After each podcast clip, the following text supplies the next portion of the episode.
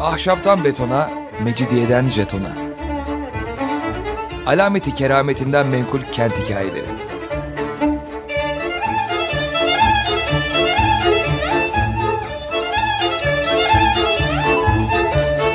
Hazırlayan ve sunan Pınar Erkan.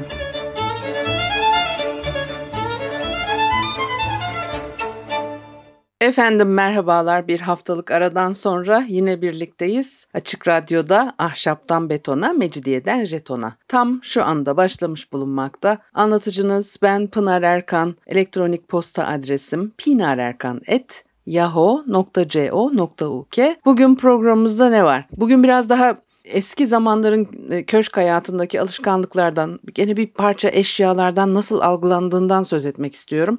Çünkü anlaşılıyor ki aslında e, pek çok şey e, bilinmiyor. Bildiğimizi zannettiğimiz şeyleri de hani köşk deyince orada nasıl yaşanır pek de üstünde düşünmediğimiz şeyler bunlar.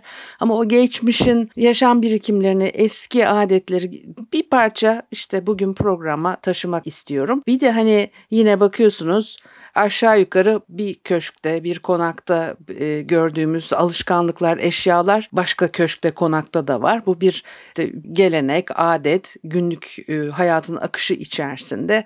E, bugün de öyle ya.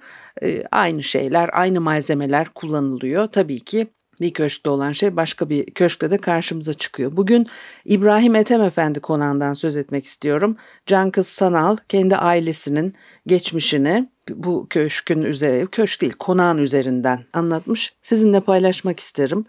Keyifli şeyler bunlar. Ee, İbrahim Ethem Efendi 1829 senesinde doğmuş ve hayatı e, süresince de Sultan Abdülmecit, Abdülaziz, 5. Murat ve 2. Abdülhamit devirlerinde görev almış. Hazine Ketüdalı e, görevini e, yürütmüş. Konağı da Altunizade'de aslında yanlış söyledim. Tam Altunizade'de de değil. Üsküdar e, Nuh Kuyusu Caddesi üzerinde. Harem bahçesi var, selamlık bahçesi var ve üç kademeli arka bahçeyle geniş bir arazi üzerine e, yerleşmiş. Cephesi Nuh Kuyusu Caddesi'ne bakıyor. Bir de e, Toptaşı Camii ile komşu. Toptaşı yokuşuna da tabii arka bahçesi de Zeynep Kamil Hastanesi'nin arka bahçesine bakıyor. Zaten bir süre sonra Zeynep Kamil Hastanesi'ne arazisine e, dahil edilmiş. Tam karşısında askerlik şubesinin yanından Seyit Ahmet Deresi'ndeki cemevine inen bir e, yokuş yer alıyor. Özel günlerde buralarda Aleviler geçmiş zamanlarda takım ritüellerle e, geçerlermiş. Tabii bugün pek de karşılaşacağımız e, bir şey değil. Konak zamanında Ethem Efendi ailesinin yazlık konağıymış. Kışlık konak Sultanahmet'te bir yangın meydana geliyor. Bu yangında bina tamamen kül oluyor. Kurtarabildikleri eşyalarını yanlarına alarak Nuh kuyusundaki konağa göç ediyorlar. Tabi İstanbul'un 19. yüzyılda yangınlarla ne kadar çok mücadele ettiğini programda da farklı programlarda birkaç defa konuştuk. Yine muhtemelen e, konuşacağız çünkü e, şehir, şehrin ve 19. yüzyılda günlük hayatın bir parçasıydı e, bu. Bunun için yeniden şehir e, modernleştirilmek üzere yeni düzenlemeler yapılırken çözüm e, aranan konulardan bir tanesi ve kül fukarası denilen bir gerçek var. Yangınlarda insanlar evlerini kaybediyorlar, her şeylerini kaybediyorlar. O binaları, konakları, köşkleri yeniden baştan inşa etmek her zaman mümkün olmuyor bir de çıkan yasalarla, ebniye nizamnameleriyle yeni düzenlemelere gidiliyor. Kent planlaması uygulamaya çalışıyorlar. Bu uygulamaları da parça parça özellikle yangınların meydana geldiği alanlarda yapıyorlar. Belki araziler de eskisi gibi kalmıyor. Çünkü belki değil büyük oranda da böyle olduğu e, tahmin edilebilir istimlak ediliyor. Çünkü yeni yollar açılacak, yollar genişletilecek, e, çıkmaz sokaklardan kurtulunacak. Bu yeni uygulamalarla birlikte zaten yeniden baştan aşağı bir bina etmek e, bina inşa etmek mümkün olmayabilir. Bir de bu mahalleler böyle yanınca tabii yeniden o düzenin kurulabilmesi çok vakit alan bir şey. Onun için o bölgede yaşayan nüfustan da ciddi e, kayıplar e, oluşuyor. Bir kere demografik yapı da değişiyor. Örneğin Kuzguncuk'ta meydana gelen büyük yangından sonra buradaki Yahudi cemaati taşındı tamamen. Oradaki mahalle bitti ve buradan gelen e, Yahudi cemaati mensuplarıyla yel değirmeni aslında canlandı, gelişti. E, tabii e, Haydarpaşa tren garı ve demiryolu inşası da bunda çok etkiliydi ama bu bölgede çalışabilmek için kendilerine yeni bir hayat e, kurabilmek için Yahudi cemaatinin Kuzguncuk'tan geldiğini e, biliyoruz. İstanbul'un başka yerlerinde de e, bu durumlar söz konusu. Örneğin Kurtuluş Tatavla Mahallesi de böyle yine 19. yüzyılın bir döneminde meydana gelen büyük bir yangınla burası gelişti, oluştu. Şimdi konağımıza geri dönersek eğer işte o büyük yangından sonra Sultanahmet'teki e, konaklarını, kışlık konaklarını bırakıp Nuh Kuyusu'ndaki konağa göç ediyorlar. Ahşap Bağdadi tarzda inşa edilmiş 19. yüzyılın ortalarında e, inşa edilmiş bir e, konak. Haremlik, selamlık bölümleri iki bölüm arasında Mabeyn odasından e, meydana geliyor. 4 büyük salonu varmış. Toplamda 15 oda. At arabalarının geçtiği iki kanatlı büyük bir ahşap kapısı selamlık kısmının e, girişi. Kapının üzerinde el şeklinde e, pirinçten tokmak. Yine üstü kapalı taş döşeli bir avluya, avluya giriliyor buradan. Biraz ilerlediğiniz zaman sol tarafta selamlık girişini görüyorsunuz. O giriş katı birinci kat olmak üzere iki kattan oluşuyor. Malta taşı döşeli bir taşlık, ufak bir oda, tuvalet ve birinci kata çıkan ahşap merdivenin altında da bir çay ocağı yer alıyor. Bu merdivenlerden çıkılınca yine büyük bir e, salona geçilebiliyor. Konağın erkekleri burada vakit geçiriyorlar. Ayrıca gelen erkek misafirlerini bu salonda ağırlayabiliyorlar. Yine salonun arka tarafında bir kapı. Buradan arka bölüme geçilebiliyor. E, gelen misafirlere ikram edilecek çubukların e, bulunduğu bir çubukluk, kiler ve yine bir tuvalet e, burada yer alıyor. Harem bölümünün taş avludan olan girişi selamlık kapısının karşısına düşermiş. Bu girişte yine hemen karşınıza iki dolap kapağı çıkıyor. Selamlık avlusunda mutfak var. Burada erkek aşçılar yemek pişiriyorlar. Aşçı yamakları kapakların arkasındaki döner dolabın gözlerine yerleştiriyorlar pişirdikleri yemekleri ve iç tarafta kadın e, hizmetliler dolabı çeviriyorlar. Yemekleri alıp servis yapabiliyorlar. Yine eski dönemlerde pek çok köşkte ve konakta karşımıza çıkan bir sistem bu. Konaklarda kalabalık bir aile olarak yaşantı sürüyor. Çünkü biliyorsunuz eskiden böyle çekirdek aile değil, aile büyükleriyle beraber diğer fertler de konaklarda kalıyorlar. Kaç çocuk varsa 3, 5 bir anne babanın evlatları ve onların eşleri, çocukları hep beraber bu konaklarda yaşıyorlar. Hizmetliler, köşkte konakta çalışanlar, onların aileleri, çocukları hep birlikte dolayısıyla e, bir e, kalabalık e, nüfusa sahip bu köşkler, konaklar. Sadece o kadar da değil bir de Avrupa yakasından yatıya gelen akrabalar var mesela bu konakta. Başka konaklarda da aynı şeyle karşılaşıyorsunuz. misafirler bazen aylarca konakta kalırlarmış. Ama zaman içerisinde tüm yaşam biçimi değişti. Bir de bahçede kırım inekleri varmış. Onlara bakan çoban da yine e, konakta yaşıyor. Herkesin kendine ayrılmış bölümleri var. Konakta hizmet eden kızlar toplu olarak alt kattaki salonda e, şilte, yorgan, yastık dolu dolaplardan aldıkları malzemelerle yere yaptıkları yataklarda yatıyorlar. Yine bizim evlerimizin eski e, düzeni olarak karşımıza çıkıyor. Bu konağın odalarının, salonlarının tavanları çok yüksek. Her odada çinko kaplı birer gusulhane, derin birer yüklük var.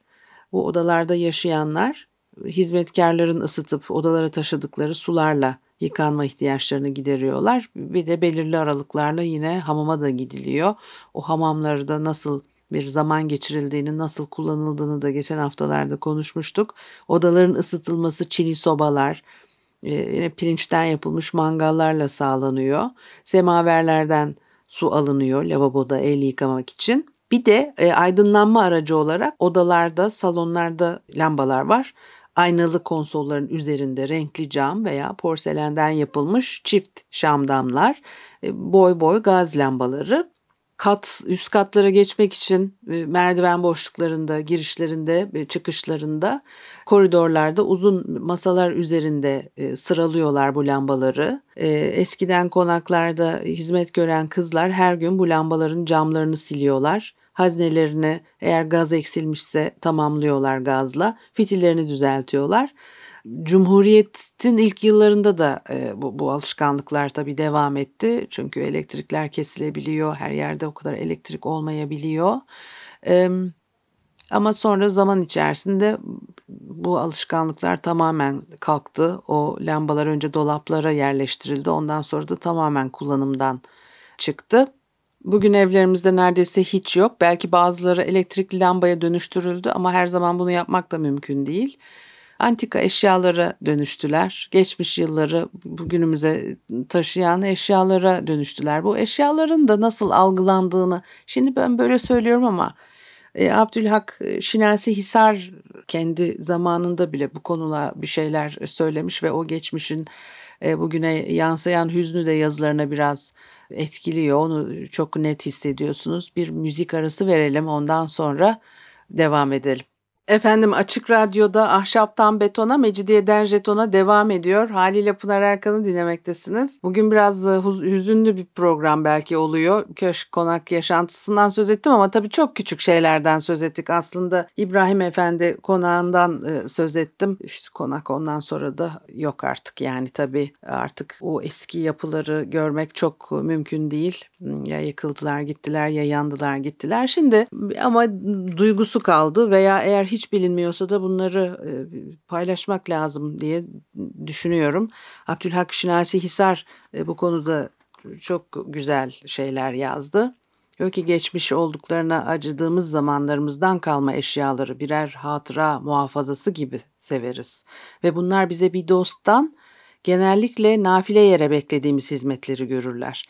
Bunların da canları vardır. Sessiz bir hayat yaşarlar. Fakat munis insanlara nispet edilirse daha beşeri görünen hayvanlardan bile daha munis, bizi hiçbir zaman aldatmazlar.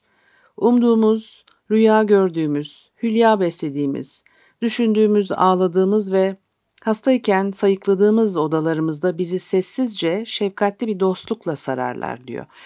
Özellikle bu gaz lambaları beni böyle etkiliyor. Biraz da aslında oradan yola çıktım o hüznü paylaşmak istedim sizinle ne oluyor ben de bilmiyorum. Sonbahar geliyor ondan böyle oluyor herhalde. Zaten her hiçbir şey de çok parlak değil. O da ayrı bir konu. Diyor ki onları görmekle çocukluk zamanlarımızın sularına dalmış oluruz. Onların yanında büyük annelerimiz sandıklarını açtıkça duyulan o öd ağacı kokusu gibi mübarek bir koku sanki gönlümüze işler. Bir geçmiş zaman aleminde tılsımlı bir ev hayatına göçer Saatlerin, tesbihlerin, aynaların, lambaların, avizelerin ayrı birer mahluk gibi aralarında söyleşmelerini duydukça en eski zamanlarımızın nimetlerine ereriz. Bu eski zaman eşyaları şimdikilerine kıyasla belki kullanışlı değil. Fakat halavetlidir. Bazı yeni eşyalar o kadar türedidir ki biz nefsimizi müdafaa duygusuyla adeta irsen muhtaç olduğumuz eski inançların birer timsali gibi gördüğümüz bu eşyaların eskiliklerine bakarak bazen onlara birer can kurtaran gibi sarıldığımız olur. Her milletin müzelerini dolduran, tezyini sanatlara ait, çeşit çeşit eşyaların çokluğu ve bu eski şeylerin her zaman değişip yenileşmesi, gönüllerin, ömürlerin bunlara nasıl sevgilerle bağlandıklarını göstermez mi? Eski şehirlerin müzelerini dolduran bu eşyaların üstünde kim bilir ne kadar şefkat, aşk ve hatıra birikmiş olacağını tasavvur ettikçe bu beşeri şeyleri seyrederken onlara bağlanmış kalpleri düşünerek büyük bir heyecana kapılıyorum. Bütün his ve zeka sinmiş bu eşyalar mumyalaşmış birçok hayattır. Tam da bu nedenle galiba bazen ağır da olabiliyorlar, ağırlaştırabiliyorlar havayı, atmosferi değil mi? Eski zaman eşyalarında güya onların gözleri ve kalpleriyle yoğrulmuş gibi sevdiğimiz insanların yüzleri, inanışları, manaları ve hüviyetleri yaşar. Gitmiş sevgililerimizden kalma eşyalar bizim için ruhlarının sinmiş olduğu canlı parçalardır. Kaybettiğimizi ağladığımız ölülerin hatıra, his, mana ve kokularını bu eşyalarda bulabiliriz ve böylece onlar bize artık solmuş sandığımız bir iklimi açarlar. Biz de yol kenarında çalılıklara yünlerini kaptırarak geçen koyunlar gibi hayat yollarında gönlümüzün birer parçasını bu eşyalarımıza kaptırmadan geçemeyiz. Bütün bu geçmiş zaman evlerinin bir adetleri daha vardı. Ev halkının kişisel bazı eşyalarını e, saklamak için kullandıkları sandıklar var. Onları yukarı katlarda mutlaka bir iki sandık odası içinde e, e, tutuyorlar. Bazen üst katta konulmuş bu kilitli sandıklar arasından bir tanesini zamanı gelince sahibi gelir açar. Çocuklar için de bir sandık açışını görmek merak verici bir hadise olurdu. Paranın kıymeti hakkında hiçbir e, fikri olmadığı halde çocuklar bütün bu hususi eşyaları gördükçe kıymetli olduklarına ve sahiplerinin bunlara e, para için satmayacaklarına inanırdı. Aslında kendinden söz ediyor tabii burada. Bütün bu sandıklar açılır açılmaz dikkatime dokunan bir eski zaman kokusu, eski zamanın gönül açan kokuları, lavanta çiçeği, Bursa sabunları, çiçek suyu, telatin, amber gibi ve daha cinslerini ve isimlerini şimdi teşhis edemediğim şark kokuları duyuluyordu. Nadiren hanımların daha çok kere kalfaların, dadıların, bacıların seçtikleri, açtıkları bu sandıkların içlerinde sahiplerinin kıymetli addettikleri neler de neler görülürdü. Kumaştan kat kat açılan mendil bohçaları, güzel kumaş ve kadife bohçalar içinde renkli ipekli mendiller, Yemeniler, örtüler, hilali gömlekler, kurdelalar, yaldızlı çevreler, sırma işlemeli hamam takımları, oyalar, yazmalar, bir hotoz kenarında oyalar, bir takım pudra, lavanta kutuları, mineli bir kutu, bağlı anahtarı yanında, bir tarafı billur, bir tarafı mineli bir saat, sedef kakmalı ince nalınlar, zarif, ufak hamam tasları, yazın süslü elbiseler yanında açılacak bir yelpaze, kışın koldan açılarak göğüste taşınacak ve kenarlarından elleri muhafaza edecek beyaz kürkten bir manşon. Manşon diye bir şey hiç kalmadı hayatımızda bugün. Manşon takacak hava da kalmadı. Hatta bir çocuk oyuncağı. Cam içinde yeşil ağaçlar yanında kırmızı bir kır evi. Cam sallanınca ev ve ağaçlar üstüne karlar yağmaya başladığı görülürdü. Bütün bu zavallı insanlar kendilerine nadiren verilen bir hediye alınca bunları kıymetli hatıralar diye muhafaza etmek istedikleri görülüyor. Şimdi bu eski sandıklar içinde kıymetli telakki edilen bu yadigarları hüzünle hatırlıyorum. Bütün bu kadınlar tahayyül ettikleri süslü günler için kendilerinin kullanmaya layık buldukları bu cicileri senelerce sandıklarında saklarlar da acaba kaç defa kullanmış olurlardı? Ve o zamanlar o kadar kıymetli telakki ettikleri bütün bu sandıklar şimdi ne oldu? Kendileri içlerindeki eşyalarıyla birlikte şimdi niçin kayboldular? Garip bir inkisara uğramış gibi o kadar sağlam sandığımız manevi kuvvetleri nasıl rüzgar gibi uçtu? Kerametleri nasıl berhava oldu? Bütün bu sandıkların içlerindeki hırdavatın kıymetleri saklansın diye tavan arasındaki sandık odalarında ancak arada bir açılması ve hayal meyal duyulması lazım geliyormuş gibi garip bir hisse kapılıyor ve bu hesaplara akıl erdiremiyorum. Ondan sonra gene eşyalardan söz ediyor, böyle söylüyor. Aynalardan söz etmiş. Bütün bir bu sefer sadece köşk değil tabii köşkler, yalılar, konaklarda böyle bir e, yaşantı geçiyor. Aynalardan söz edecektim ama e, köşkleri tarif eden de İstanbul evleri üçe e, ayrılabilirdi diye söz ediyor. Bunların boğaz içinde su kıyılarında ahşap olanlarına yalı, İstanbul'un sayfiye semtlerinde, bahçe içlerinde ve yine ahşap olanlarına köşk, şehirde ayrı harem ve selamlık daireli ve çokları kagir olanlarına konak denilirdi. Bu kaç göç zamanlarında Beyoğlu civarı apartmanlarında ise pek aileler oturmazdı diyor. Yerine göre değişiyor tabii. Ev halkına gelince Aile halkı daha mütesanit, hizmetçiler daha fazla, her gün ve her gece gelip giden misafirler kalabalık, mahallelerine uyan ayrı vasıtalarla onlara gittiğimiz günler, bu köşkler, uzaktan yolları, ağaçları, çiçekleriyle birer hüviyet teşkil eder, manalaşarak akrabalarımızın gözlerine benzerdi ve yaşadıkları hayatı duyarken ruhlarını duyar gibi olurduk. Bu köşkleri uzaktan görenler yabancıysalar, Kabil değil onların ne tatlı bir hayat muhafazası olduklarını bir türlü tasavvur edemezler. Bütün bunların hüviyetleri hayatta birer büyük anne, birer büyük baba, birer akraba olmak gibidir. Çocuklar onların gönüllerindeki şefkat ve muhabbet tatlarını buram buram duyarlar. Bir yolda ihtiyar bir kadın zahmetle yavaşça gider. Yabancılar onu zavallı bir harabe halinde görürler. Giydiklerini modasız, gözlerini manasız, gönüllerini sevgisiz, varlığını tatsız duyarlar. Yabancılar böyle bulurlar. Fakat onun torunu koşarak yanına gelir. Yüzünü, gözlerini öper. Onun çamaşırlarındaki lavanta çiçeğinin kokusunu duyar. Eski şakalarının neşesiyle çağıldar. Nazarlarındaki dersitaneleri, divanları anlar. Ruhunun derinliklerine hayran olur. Bu geçmiş zamanlarda bu köşkler arasında bile bazı perili evler mevcut olduklarına inanılır ve bunların nice maceralarından bahsolunurdu. Bütün bu rivayetlerin vaktiyle nasıl inanıldığını ve şimdi nasıl kapandığını bilemiyorum. Bana gelince bütün bu geçmiş zamanlardan sonra şimdi onların hemen hepsinin birer perili ev olduklarına ima inanmaya hazır ve razıyım. Zira eskiden hemen hepsinden dağılan sihirli musikiyi hala daha hatıralar içinden duyuyor ve hemen hepsinden vaktiyle birer perili zamanlar yaşamış olduğumu hatırlıyorum. Ve bunun içindir ki şimdi bu eski zaman köşklerinin hep birer perili ev olduklarına inanıyorum. Çok daha erken dönemlerde yazılmış dinler bunlar. Buna rağmen sanki bir devir tamamen kapanmış çünkü öyle düşünüyorlar aslında. Belki de tam o değişim dönüşümün ortasında yaşadıkları için de tanık oluyorlar. E, o devrin nasıl e, kapandığına. E, binalar, evler, köşkler, konaklar bunu anlatıyor. Gören gözde e, bunu e, hissediyor. Onun için aslında belki de bugün yaşadığımız pek çok şeyle e, bunları bağdaştırıp sizinle paylaşmak istiyorum. Çünkü gerçekten de pek de fazla bir şey değişmiyor. Aynı şeyler tekrar edip duruyor. Sadece bunu yaşayan insanlar değişiyor.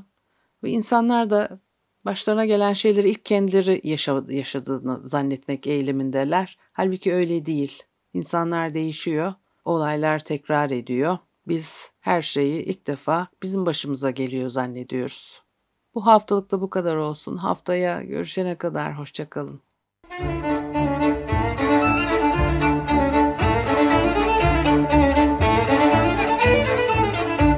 Ahşaptan betona, mecidiyeden jetona. Alameti kerametinden menkul kent hikayeleri.